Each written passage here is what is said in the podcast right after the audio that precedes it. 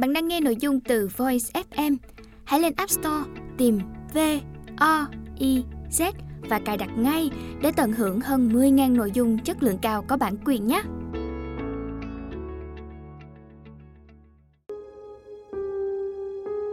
Bạn đang nghe sách nói tại Voice. Mời các bạn lắng nghe quyển sách Ghi chú siêu phàm, Tác giả Thương Tâm Bích, Đơn vị ủy thác bản quyền, Nhóm Covi, Nhân sinh Cửu Bảo Giọng đọc Angie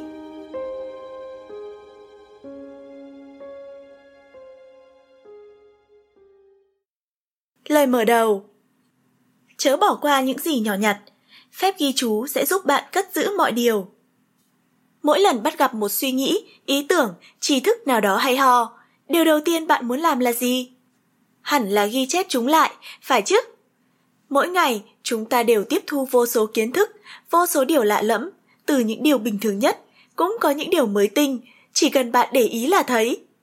Thế nhưng, điều chúng ta thường làm lại là bỏ qua, không để ý đến, hoặc chỉ dành cho chúng một chút sự quan tâm và rồi lãng quên vào vài giây sau đó. Vừa mới định làm gì ít nhỉ? Bạn còn nhớ cảnh trên lớp học, lắng nghe những gì thầy cô giáo giảng và cảm thấy chán chết không? Chán thế này thì học làm gì? Hay là trong một buổi họp công sở, thành người lớn rồi đấy nhé, bạn vẫn có thể ngất lên ngất xuống vì buồn ngủ, rồi lơ đãng check Facebook trên máy tính hay lén lút nhìn điện thoại. Tất nhiên, bạn có thể lắc đầu bảo, không, làm gì có chuyện ấy, tôi hơi bị chăm chú hồi ở trên lớp lẫn khi vào công sở đấy nhé. Thế thì xin chúc mừng bạn, bạn là một trong những học sinh, nhân viên tuyệt vời đấy. Tuy nhiên, dù bạn đã như vậy đi nữa, thì kỹ năng ghi chú vẫn là một kỹ năng cần thiết cho bạn, giúp bạn tổ chức suy nghĩ và tiếp thu một cách logic. Còn nếu thật sự, đúng là bạn đang chán với lớp học và họp hành lắm, thì kỹ năng note taking đơn giản sẽ giúp cho sự tiếp thu học hỏi của bạn trở nên thú vị hơn hẳn. Thế nào thì ghi chú cũng đều có lợi cả. Sao? Bạn còn thắc mắc gì nữa không? Hay bạn có nghĩ? Chỉ là ghi chú thôi mà, bị đặt kỹ năng phức tạp làm gì? Không phải đâu nhé. Nếu không có một kỹ năng ghi chú hoàn chỉnh nào, bạn sẽ rơi vào tình trạng thích gì ghi nấy và kết quả là bạn sẽ chẳng duy trì được việc ấy lâu dài đâu. Và bạn biết rồi đấy, những việc nhất thời chóng chán sẽ đem lại cho bạn những thành tựu nhất thời chóng vánh. Đáng buồn vậy đấy. Giờ, nếu bạn đã sẵn sàng để tiếp thu một kỹ năng tuyệt vời, hay chỉ muốn nghía qua cho biết xem kỹ năng ghi chú là điều chi, thì xin mời bạn hãy đến với câu chuyện của một ông lão cô đơn, tìm được niềm say mê sống trở lại từ một cậu bé ở xứ sở kỳ lạ. Học cách tiếp thu mọi điều trên trái đất này một lần nữa bằng cách ghi chú và liên tục phát hiện ra những điều kỳ diệu. Đi thôi!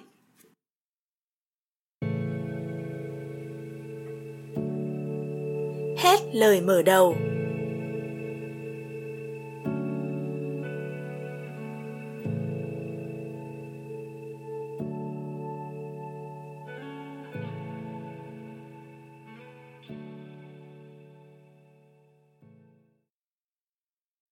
Bạn đang nghe sách nói tại Voice.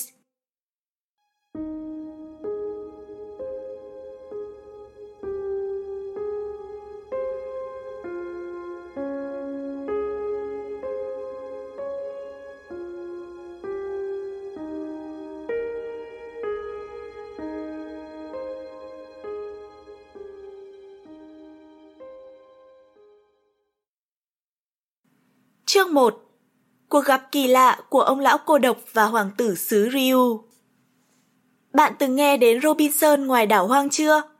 Bạn có tò mò về ông ta không? Và có bao giờ bạn từng muốn sống một cuộc sống như vậy? Có một người đàn ông thật sự đã chọn cuộc sống như thế. Ông ta thuận lợi hơn Robinson ở chỗ, không phải đụng đầu với những tay thổ dân ăn thịt người và hàng tháng có thể chèo thuyền từ đảo ra thị trấn để mua đồ ăn. Chỉ có cảnh cô đơn, thiếu tiện nghi thành thị là có phần giống Robinson. Ông lão tên Sơn, 65 tuổi. Nơi ông ở là hòn đảo xa tít ngoài vùng biển khơi miền Trung Việt Nam. Bạn đoán ông ấy là người thế nào? Một ông lão ngư dân, một người đàn ông giàu có tìm kiếm cuộc sống an nhàn ngoài biển khơi, hay một tay du thủ du thực già cỗi? Sai tất. Ông là một nhà văn kiêm nhà nghiên cứu khoa học máy móc vũ trụ. vì một tai nạn thảm khốc trong cuộc nghiên cứu chế tạo cỗ máy thời gian của ông. Tất cả những thành viên trong đội nghiên cứu và cả vợ ông đã không may bỏ mạng. Từ ấy, ông Sơn ở lại hòn đảo, nơi từng là trụ sở nghiên cứu, giờ đã trở thành nơi ông trốn cất vợ. Thấm thoát, 30 năm trôi qua, số tiền lương hưu mà viện nghiên cứu trợ cấp cho ông giờ chỉ đủ mua những thứ đồ dùng tối thiểu. Ngày ngày, ông trồng rau, đợi ngày thu hoạch, thỉnh thoảng đi mò ốc vào buổi chiều, rồi tối trở lại căn phòng của mình để nghiên cứu. Tuy vậy, chẳng ai yêu cầu ông nghiên cứu nữa. Cuộc nghiên cứu máy thời gian thất bại ấy là cuộc nghiên cứu cuối cùng mà ông thực hiện. Và có lẽ là cuộc nghiên cứu duy nhất từ khi ấy đến cuối đời ông, được thực hiện bởi một mình ông, nếu như không có một ngày. Hôm nay là một ngày như mọi ngày. Ông Sơn dậy sớm, ra vùng đất sau nhà, hái những cây rau biển về nấu ăn. Vừa hái rau, ông vừa chép miệng hát. Xà lách biển, xà lách biển, nghe câu chuyện của ta, chui vào bụng ta. Đang nghiêu ngào hát, ông chợt nghe thấy một giọng trẻ con cất tiếng hát bắt trước mình. Xà lách biển, xà lách biển, xà lách biển là cái chi chi. Ông Sơn giật mình nghe ngóng, giọng hát của đứa trẻ cũng im bặt theo. Có người trên hòn đảo này ư? Ông Sơn thầm nghĩ, rồi nói to lên. Ai đó, mau ra đây! Ai đó, ra đây mau lên! Cáu vì nghĩ có kẻ trêu ghẹo mình, ông gắt lên. Đứa nào trêu chọc ta đấy? Mau ra đây! Chợt, sột soạt bên phải ông, giữa những tán cây dừa rậm rạp trên cao, một cậu bé nhảy phóc xuống. Cậu có mái tóc tơ đen nhánh, được cắt ngắn gọn gàng, da trắng muốt, thật chẳng giống gì những đứa trẻ vùng biển. Đôi mắt to tròn lấp lánh, cậu mặc một bộ quần áo mùa hè xanh da trời, trên tay ôm vật gì đó giống như chiếc radio. Cậu nhìn ông bẽ lẽn. Quá đỗi ngạc nhiên, ông Sơn bước lùi ra phía sau ấp úng. Nhóc là ai? Làm sao có thể nhảy từ trên cây dừa đó xuống? À, thế này hả?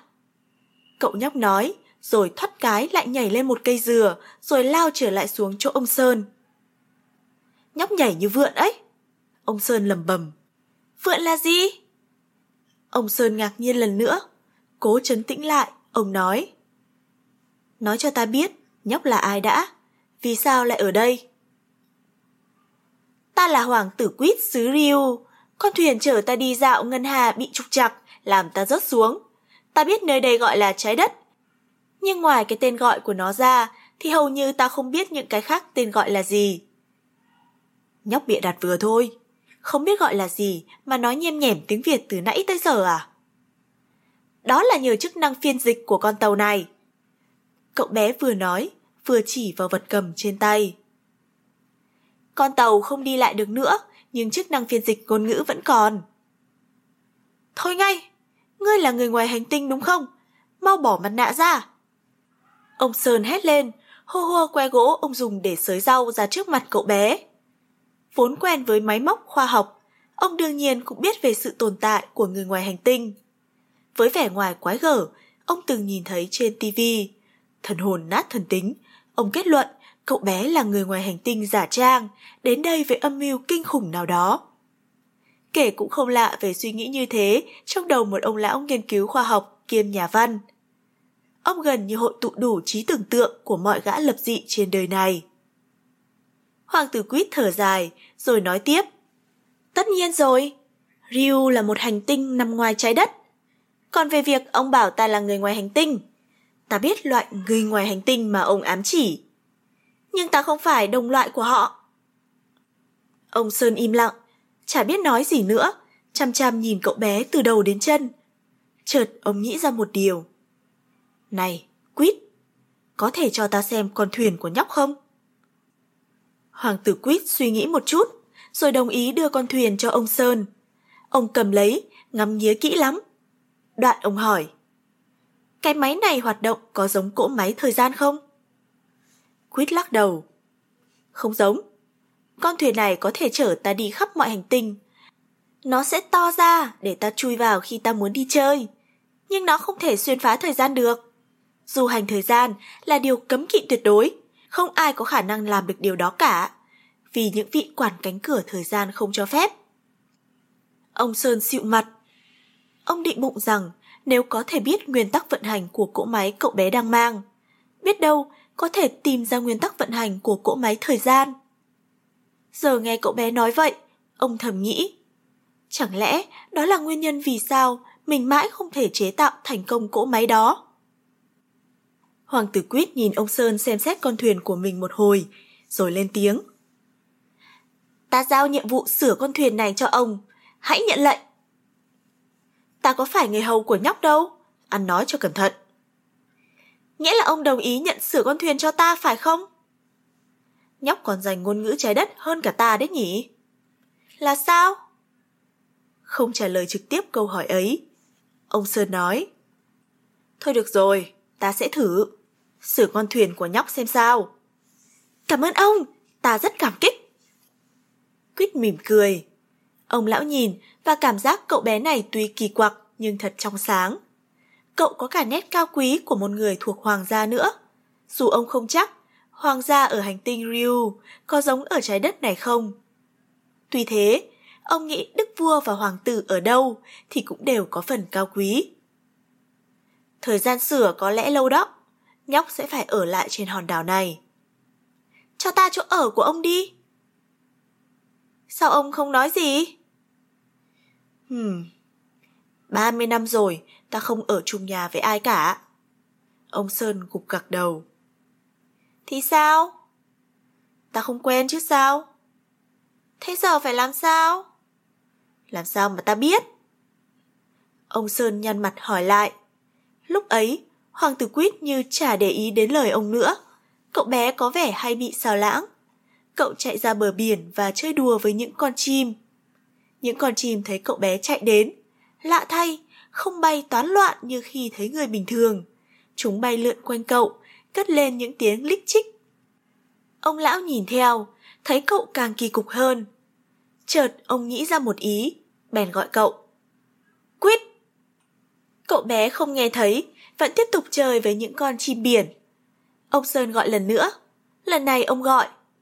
Hoàng tử Quyết! Lúc này thì cậu bé quay ra, chạy vọt đến chỗ ông lão. Ông gọi ta sao? Ta có ý này. Nhóc có thể ở cùng ta, nhưng phải cùng ta làm lụng. Ta không muốn phải bận bịu nuôi một đứa trẻ. Hoàng tử Quýt nghĩ ngợi, rồi trả lời. Đồng ý. Có điều ông phải dạy cho ta. Con thuyền chỉ giúp phiên dịch ngôn ngữ cho ta thôi, không chỉ cho ta biết cách sinh sống ở trái đất đâu. Ừ, nhóc cố mà ghi nhớ cho hết những gì ta chỉ đấy. Ách chà!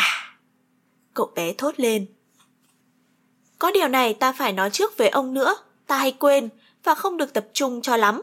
Ông sẽ phải kiên nhẫn đấy. Hửm? Được rồi, biết thế đã, giờ vào nhà ta đi.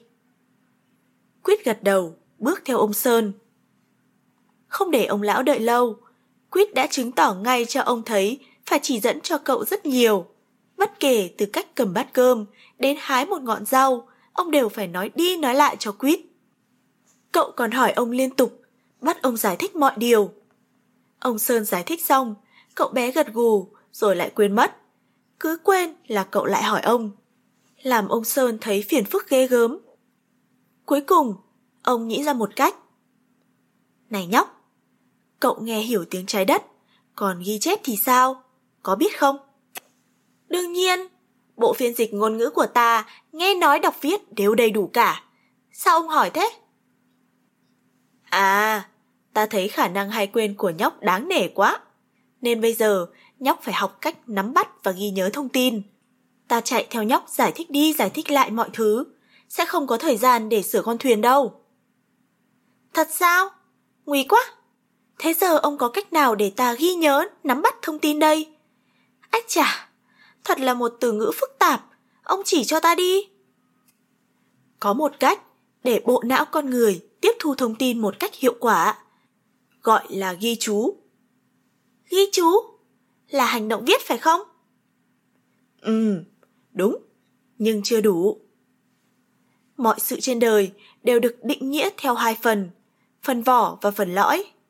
Với ghi chú, phần vỏ là hành động viết, phần lõi là nhớ và hiểu một thông tin, nên ghi chú nghĩa là cách viết để nhớ và hiểu thông tin. Hồi còn làm nghiên cứu, ta ghi chú nhiều lắm, cũng lâu lắm rồi. Nói đến đây, ông Sơn trầm ngâm. Hoàng tử Quýt ngước đôi mắt ngây thơ, chờ đợi ông nói tiếp, nhưng ông không nói gì nữa, chỉ im lặng đứng lên đi vào phòng trong. Thấy vậy, Quýt gọi với theo. Ủa, sao ông đang nói mà đi đâu thế? Ta nói xong rồi. Ơ, chỉ thế thôi sao? Vậy cách làm thế nào? Ông chỉ cho ta đi. Đợi đấy. Ông Sơn nói rồi đi khuất sau bức tường loang lổ. Còn Hoàng tử Quýt một mình trong phòng, cậu nhìn khắp lượt rồi nghĩ. Nơi ở của con người trái đất là thế này ư?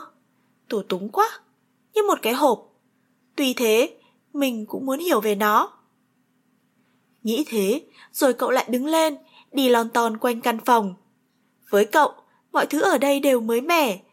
Dù có những thứ cậu đã từng biết qua bộ phiên dịch của con thuyền, nhưng đây là lần đầu tiên thấy chúng tận mắt. Một chốc rồi ông Sơn quay ra, tay cầm một tập giấy ngả vàng cùng mấy chiếc bút, đưa cho Quýt, ông nói. Nhóc có thể dùng cái này để ghi chú. Cái này thì ta biết, nó là giấy và bút phải không? Thuyền của ta cũng có giấy bút. Nhóc có rồi thì trả lại đây. Không. Ta muốn học cách ghi chú của người trái đất các ông bằng dụng cụ lấy từ trái đất. Hơn nữa, giấy bút ở hành tinh ta không giống thế này, chưa chắc đã dùng được ở đây. Ừ, coi như món quà chào mừng nhóc tới trái đất vậy. Cảm ơn ông. À, ông chưa nói cho ta biết tên. Ta là Sơn. Sơn là gì? Là ngọn núi đó. Núi là gì? Được rồi, nhóc có điều đầu tiên để ghi chú đây.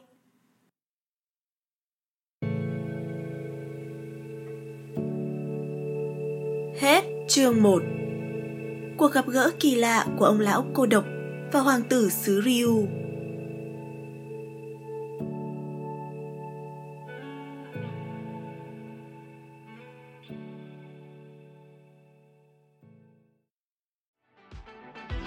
Voi FM Ứng dụng sách nói chất lượng cao Kho sách nói lớn nhất Việt Nam. Từ các tác giả sách bán chạy nhất Cùng nhiều thể loại nội dung khác Podcast, sách tóm tắt, truyện thiếu nhi, thiên và ngủ.